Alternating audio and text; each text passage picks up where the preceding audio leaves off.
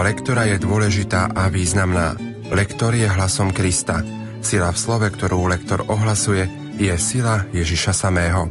Projekt Chodte a hlásajte je pripravovaný v spolupráci s docentkou Evou Žilinekovou a profesorom Antonom Tyrolom. Príjemné počúvanie vám zo štúdia Praje Pavol Jurčaga. Dnes si spoločne vypočujeme liturgické čítania 33. nedele v období cez rok. Liturgické čítania prednáša herečka absolventka Vysokej školy muzických umení v Bratislave Kristýna Sviteková. Nech sa vám príjemne počúva. Kniha proroka Daniela kreslí pred našim duchovným zrakom veľkolepý obraz záverečného výjavu Božieho súdu, ktorom sa v plnej kráse zaskveje pravda o ľuďoch a ľudských skutkoch. Veľké knieža Archaniel Michal a patron vyvoleného ľudu definitívne presadí pravdu a spravodlivosť na svete. Tento úryvok nám okrem iných miest písme hovorí o viere vo väčší život a okrem toho aj o rozličných stupňoch dokonalosti tých, čo budú spasení. Potvrdzuje to jedinečný hymnický text Rozumní sa budú skvieť ako jaz oblohy. Čítanie z knihy proroka Daniela Povstane Michal, veľké knieža, čo chráni synov tvojho ľudu. Bude to čas úzkosti, aký nebol odvtedy, čo vznikli národy, až po ten čas. V tom čase sa tvoj národ zachráni. Každý, koho nájdu zapísaného v knihe. A mnohí z tých, čo spia v prachu zeme, sa zobudia. Jedni na večný život – druhý na väčšnú potupu. Múdri sa budú skvieť ako jas oblohy a tí, čo mnohých priviedli k spravodlivosti, ako hviezdy na väčné veky. Počuli sme Božie slovo. Slovo má docentka Eva Žilineková. Michal, veľké knieža, je považovaný za strážneho aniela Izraelitov – Celé toto čítanie je trochu pochmúrne. Isté, musíme sa báť toho času, keď nastane z mŕtvych vstanie tiel, pretože nie všetci dosiahnu rovnaký stupeň blaženosti. A o tom sa vlastne v celom tomto čítaní, v tomto úrivku hovorí. Pozor si dávajme na to, aby sme správne vyslovili synov tvojho ľudu. Bude to čas úzkosti. Mierne na to upozorníme, aký nebol odvtedy, čo vznikli národy. Tu v tejto druhej vete, v tom čase sa tvoj národ zachráni a tá ďalšia časť vety znamená, ako keby sme si k tomu dodali, teda zachráni sa každý, koho nájdu zapísaného v knihe. V ďalšom, v ďalšom odseku, v ďalšej časti, dalo by sa povedať, máme napísané jedný na väčší život, druhý na väčšnú potupu. Nad týmto musíme pouvažovať. Večný a večnú sú slová podobné, rovnaké len v inom rode. Odlišné je život a potupa. Jedný na väčší život, druhý na väčšnú potupu. Toto je potrebné zvýrazniť.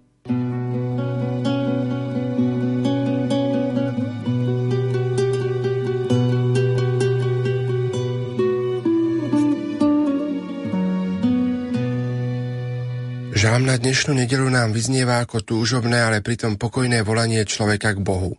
Prvá sloha vyjadruje pokoj, ktorý veriaci človek nachádza v Bohu. Druhá sloha prezrádza radosť, ktorú veriaci človek nachádza v Bohu a tretia sloha vyjadruje perspektívu, ktorú veriaci človek nachádza v Bohu. Táto perspektíva smeruje až k plnej radosti a väčšnej slasti. Ochráň ma, Bože, k Tebe sa utiekam.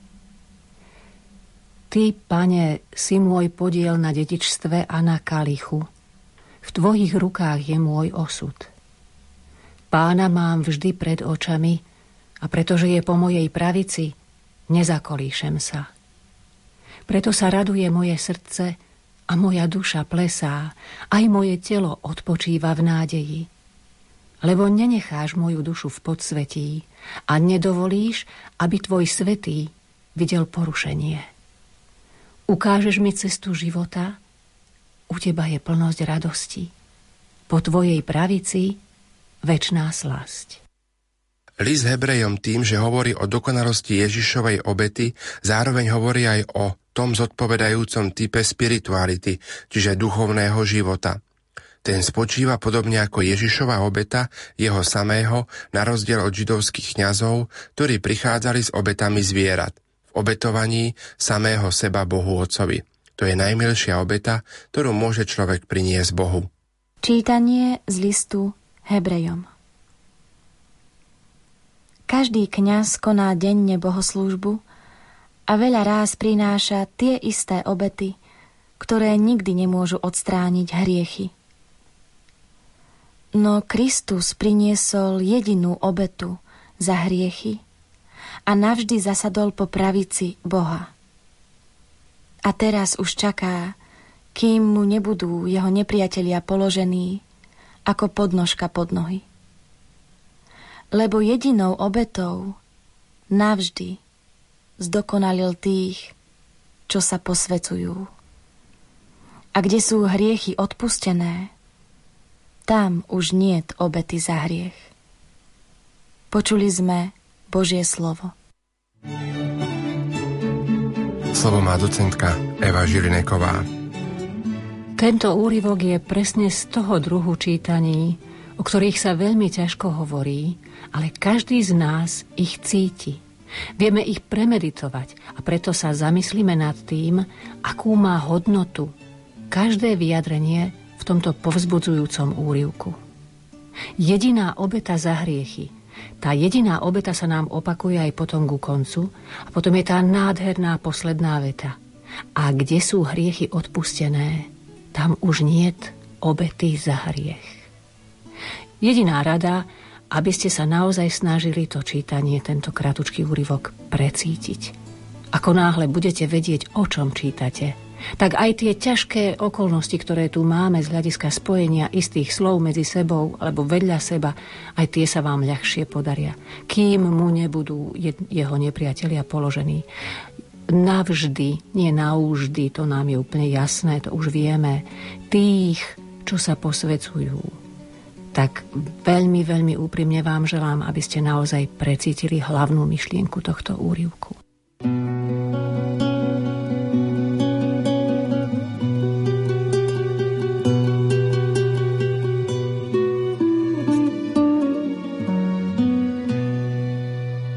Evangelium tejto nedele je plné obrazov o nebeských telesách, ktoré budú padať, o zhromaždení všetkých na Boží súd, o figovníku – a všetky obrazy sa nám prihovárajú jasnou rečou, byť pripravený na druhý príchod Ježiša Krista.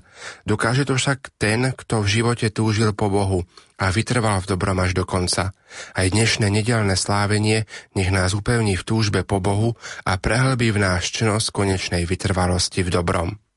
Čítanie zo svätého Evanielia podľa Marka Ježiš povedal svojim učeníkom V tých dňoch po onom súžení slnko sa zatmie, mesiac nevydá svoj jas, hviezdy budú padať z neba a nebeské mocnosti sa budú chvieť. Vtedy uvidia syna človeka prichádzať na oblakoch s veľkou mocou a slávou. On pošle anielov a zhromaždí svojich vyvolených zo štyroch strán sveta, od kraja zeme až po kraj neba. Od figovníka sa naučte podobenstvo. Keď jeho ratolesť mladne a vyháňa lístie, viete, že je blízko leto. Tak aj vy, až uvidíte, že sa toto deje, vedzte, že je blízko, pred odvermi. Veru, hovorím vám, nepominie sa toto pokolenie, kým sa to všetko nestane. Nebo a zem sa pominú, ale moje slová sa nepominú. Ale o tom dni a o tej hodine nevie nik, ani anieli v nebi, ani syn, iba otec. Počuli sme slovo pánovo.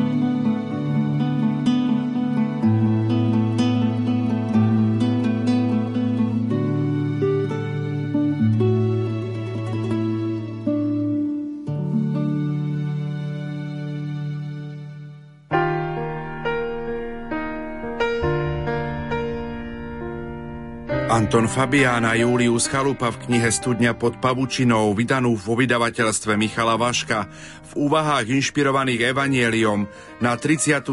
nedelu v cezročnom období s názvom Zvoliť si seba pri Bohu, píšu.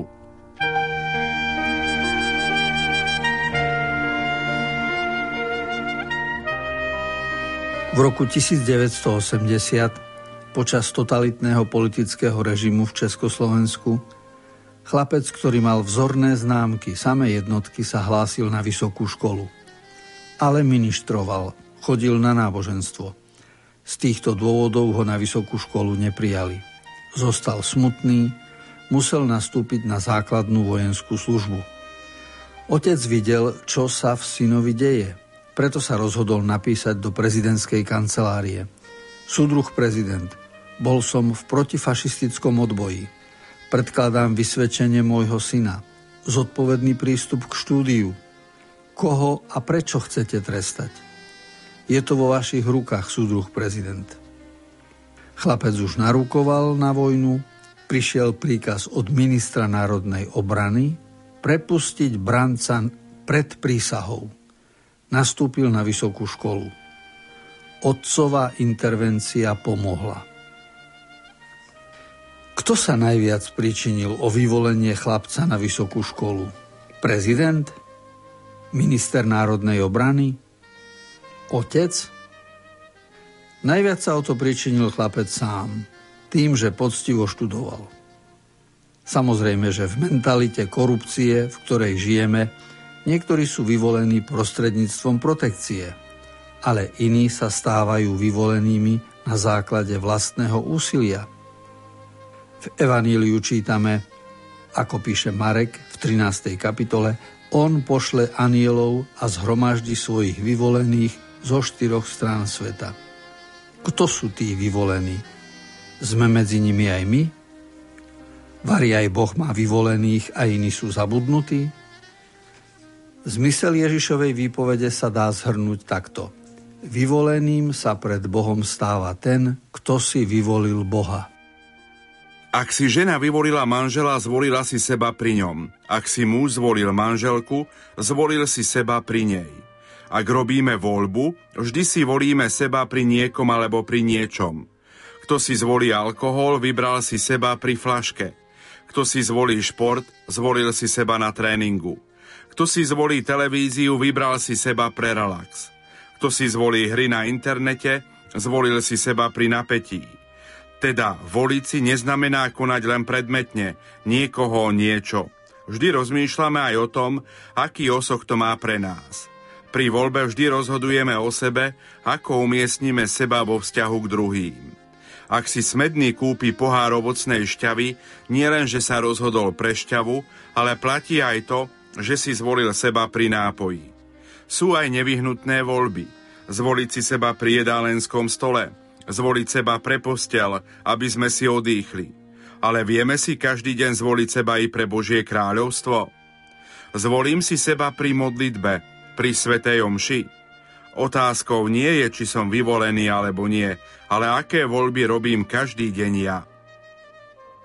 Na to, aby sa v našom živote udiala určitá voľba, je potrebné, aby niečo alebo niekto bol pre nás príťažlivý, sympatický, príjemný, vyvoliteľný. Boh urobil všetko preto, aby si človek mohol vyvoliť seba pri ňom. Keď pozorujeme prírodopisné filmy a vidíme podmorský svet, napadne mi otázka, toto je možné náhodou? A keď vidíme filmy o vtákoch a sťahovaní, o celom vesmíre, môže byť všetko náhoda? Keď rozmýšľame nad vlastným telom stojac pred zrkadlom a vidíme, ako všetko v nás funguje, Nežasneme nad zázrakom života? Neurobil Boh všetko preto, aby bol pre nás zaujímavý, sympatický, príťažlivý? Preto je rozumné zaujať postoj Bože, otváraš mi oči a robíš všetko preto, aby som dokázal seba si vyvoliť pri Tebe, lebo si ideálom môjho života. Ak naše každodenné konanie a rozhodovanie smeruje k dobru láske, pokoju a hodnotám, ktoré sú Bohu vlastné, potom možno povedať, že sme si zvolili Boha. Záleží teda len na tom, akým smerom sa posúvame a čo si z ponúk života vyberáme. Otec hovorí synovi, chcem, aby si si vzal za ženu dievča, ktoré ti vyberiem. Syn sa ohradil, tak to teda nie. Otec ale dodal, je to dcéra Billa Gatesa. Vtedy syn zaváhal, no tak v tom prípade áno. Otec šiel k Billovi Gatesovi a hovorí, chcem, aby si vaša dcéra zobrala môjho syna. Na to miliardár Bill Gates povedal, to teda nie. A otec hovorí, ale môj syn je viceprezidentom Svetovej banky. Tak v takom prípade áno. Otec ide k prezidentovi Svetovej banky. Chcem, aby ste zamestnali môjho syna ako viceprezidenta. Ten sa samozrejme ohradil, že nie. A otec na to hovorí, ale je to zať Billa Gatesa. A ten prezident hovorí, tak v takom prípade áno. Vtipom sa dá najlepšie vyjadriť, ako funguje protekcia a korupcia. Otec si presadí synčeka na významné miesto, chlapec sa stane vyvoleným a dôležitým. Lenže všetci spolupracovníci rýchlo odhalia, že nie je odborník a jeho vyvolenosť spočíva iba v protekcii. Tento prístup sa nikomu nepáči. Keď Ježiš hovoril o vyvolenosti, nemyslel na protekciu, ale vyzval nás, aby sme si zvolili seba pri Bohu, lebo u Neho je vyvolený každý, kto si vyvolí Jeho. Dôkazom toho, že každý človek je vyvolený Bohom, je vlastná existencia. Koho povolal k bytiu, nemohol ho nemilovať, bez ohľadu na to, či je čierny alebo biely, buddhista alebo katolík. Ale napriek dôkazu o tom, že každý je vyvolený, Nevieme, či si každý vyvolí Boha, lebo sa rozhodujeme slobodne. Záleží na tom, či si seba zvolíme v zlozvykoch, v neporiadku, špíne, sebectve a v nedostatkoch, alebo si zvolíme seba pri Bohu, ktorý je láskou a ktorý nám pomáha pri osobnom zvedaďovaní.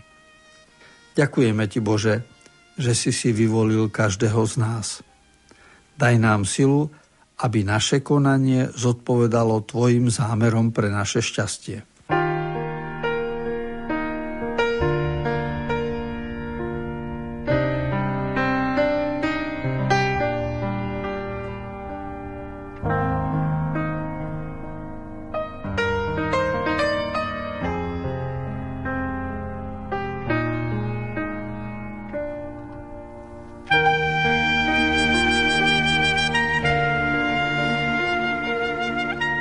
Časopise Slovo medzi nami na dnešnú nedelu čítame. Kde sú oni odpustené, tam už nie obety za hriech, čítame v liste Hebrejom. Autor listu Hebrejom v niekoľkých veršoch celkom odvážne tvrdí, že prinášanie obiet Bohu, ktoré sa praktizovalo po stáročia, už bolo završené. Celý koncept Jeruzalemského chrámu, sviatky a pôsty, kňazia a obety, liturgia a zákony, to všetko už naplnilo svoj cieľ. Nic toho už viac netreba. Žiadne obety za hriechy, žiadne bíky, kozy, barany ani hrdličky. Prečo? Pretože sa uskutočnila jedna jediná obeta, ktorá má oveľa väčšiu moc a účinok. Ježišová obeta na kríži. Táto obeta dokázala oveľa viac ako všetky kňazské obety na svete. Starodávne obety zabezpečovali očistenie od hriechov spáchaných počas uplynulého roka a preto sa museli neustále opakovať. Ježišova obeta vlastného života však naveky zmila všetky hriechy.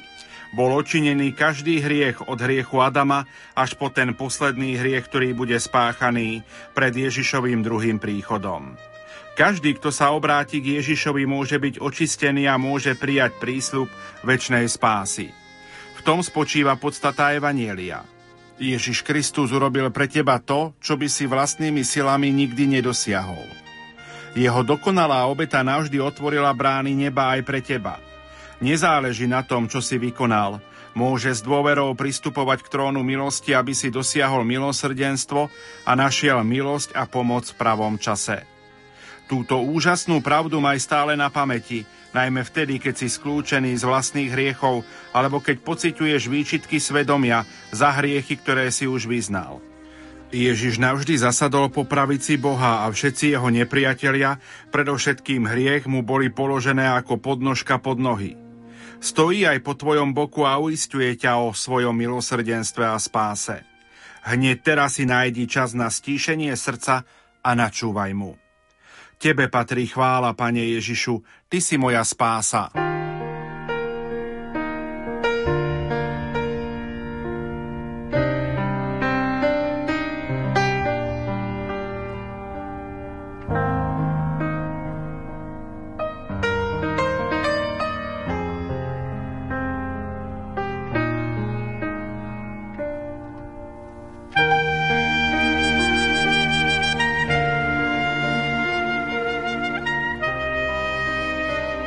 Inžinierka Štefánia Beňová v knihe Evangelium na každý deň na dnešnú nedelu píše Ak som si Ježišové slová prečítal s vierou a nie so strachom a obavami, potom mi z nich nenaskočí husia koža, ale naopak, naplní ma odvaha a zápal skvalitniť svoj doterajší duchovný život, svoj osobný vzťah s Bohom a blížnymi.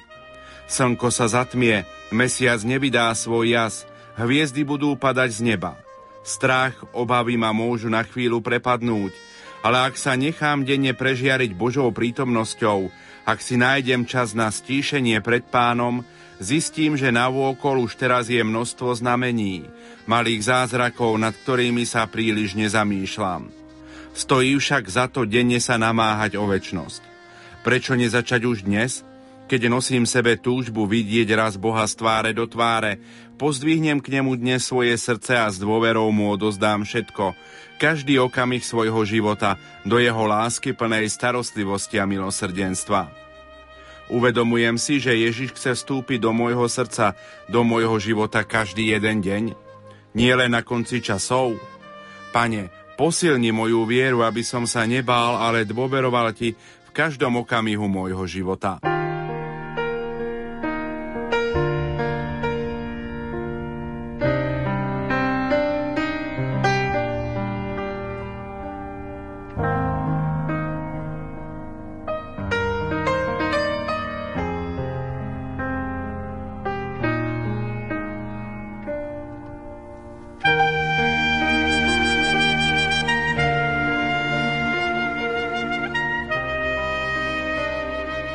Bratia a sestry, nedávno som v časopise čítal nasledovný príbeh. Nadpis List pre Lukáša. Je to rozprávanie o 11-ročnom chlapcovi, ktorý sa volá Tomáš. Jedného dňa prišiel ku svojej mame a povedal Chcel by som napísať list Lukášovi. Mamke zaslzili oči, pretože Tomášov priateľ Lukáš zomrel náhle a dosť nečakane pred niekoľkými mesiacmi. A bol to Tomášov najlepší priateľ. Podala mu papier a farebné cerusky.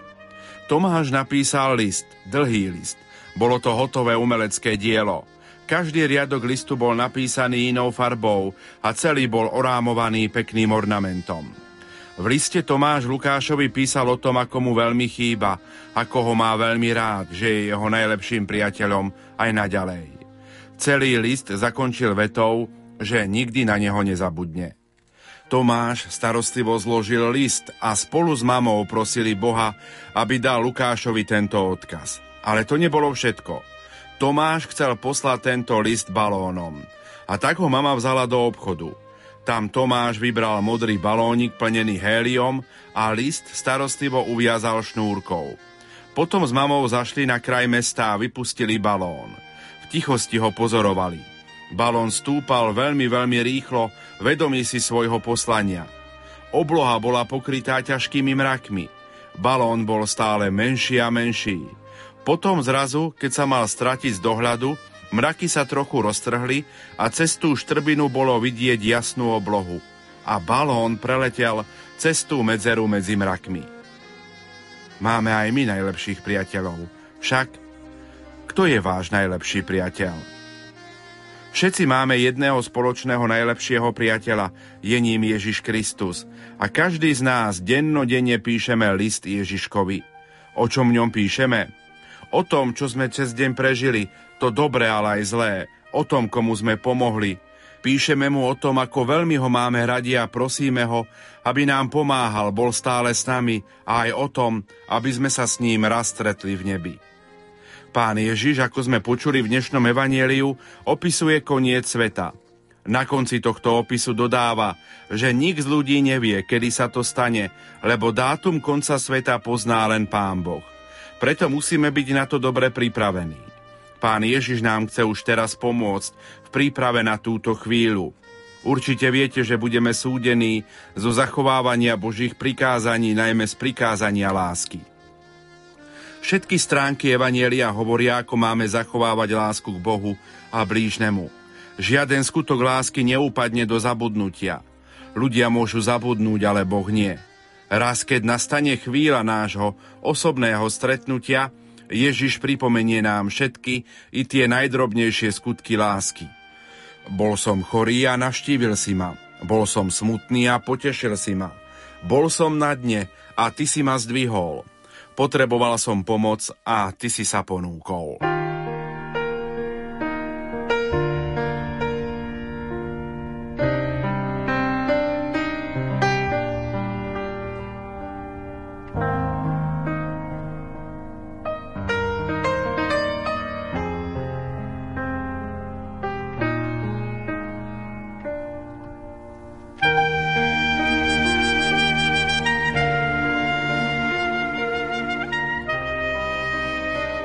Bratia a sestry, Boh chce, aby sme sa naučili vážiť si chvíle, ktoré prežívame.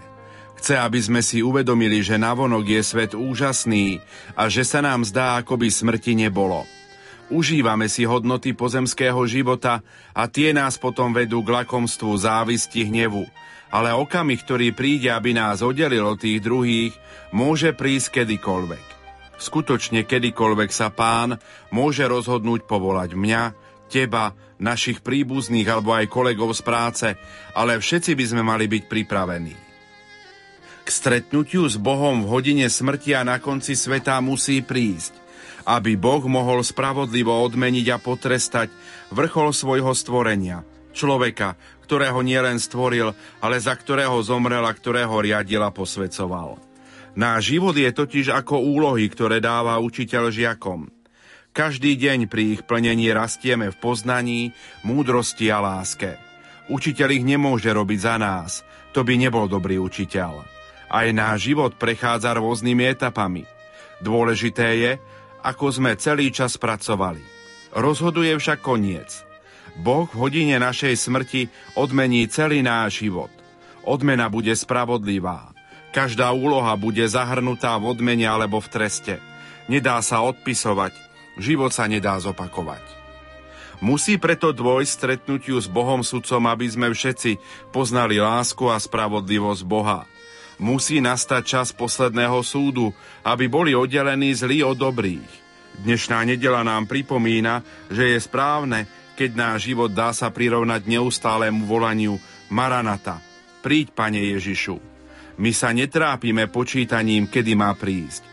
My žijeme tak, aby sme boli stále pripravení či o polnoci, či nad ránom, či počas dňa. My žijeme ako v predsieni, či v tieni väčšnosti. My nemáme dôvod na hystériu, ale na milosrdenstvo. Veríme, že druhý príchod bude iný ako v Betleheme. Vtedy prišiel ako neznámy. Teraz ho podľa jeho slov očakávame, že príde s boskou mocou, aby prevzal kráľovstvo nad tými, ktorí prijali pozvanie a pracovali na výstavbe jeho kráľovstva. Bratia a sestry, milí poslucháči, počítajme vždy s tým, že kedykoľvek môžeme byť povolaní k väčšnosti. Preto treba urobiť všetko preto, aby sme boli prijatí do Božieho kráľovstva. Už prorok Daniel napísal Múdri sa budú skvieť ako ja z oblohy a tí, čo mnohých priviedli k spravodlivosti ako hviezdy na väčšné veky. Rádio Lumen. Táto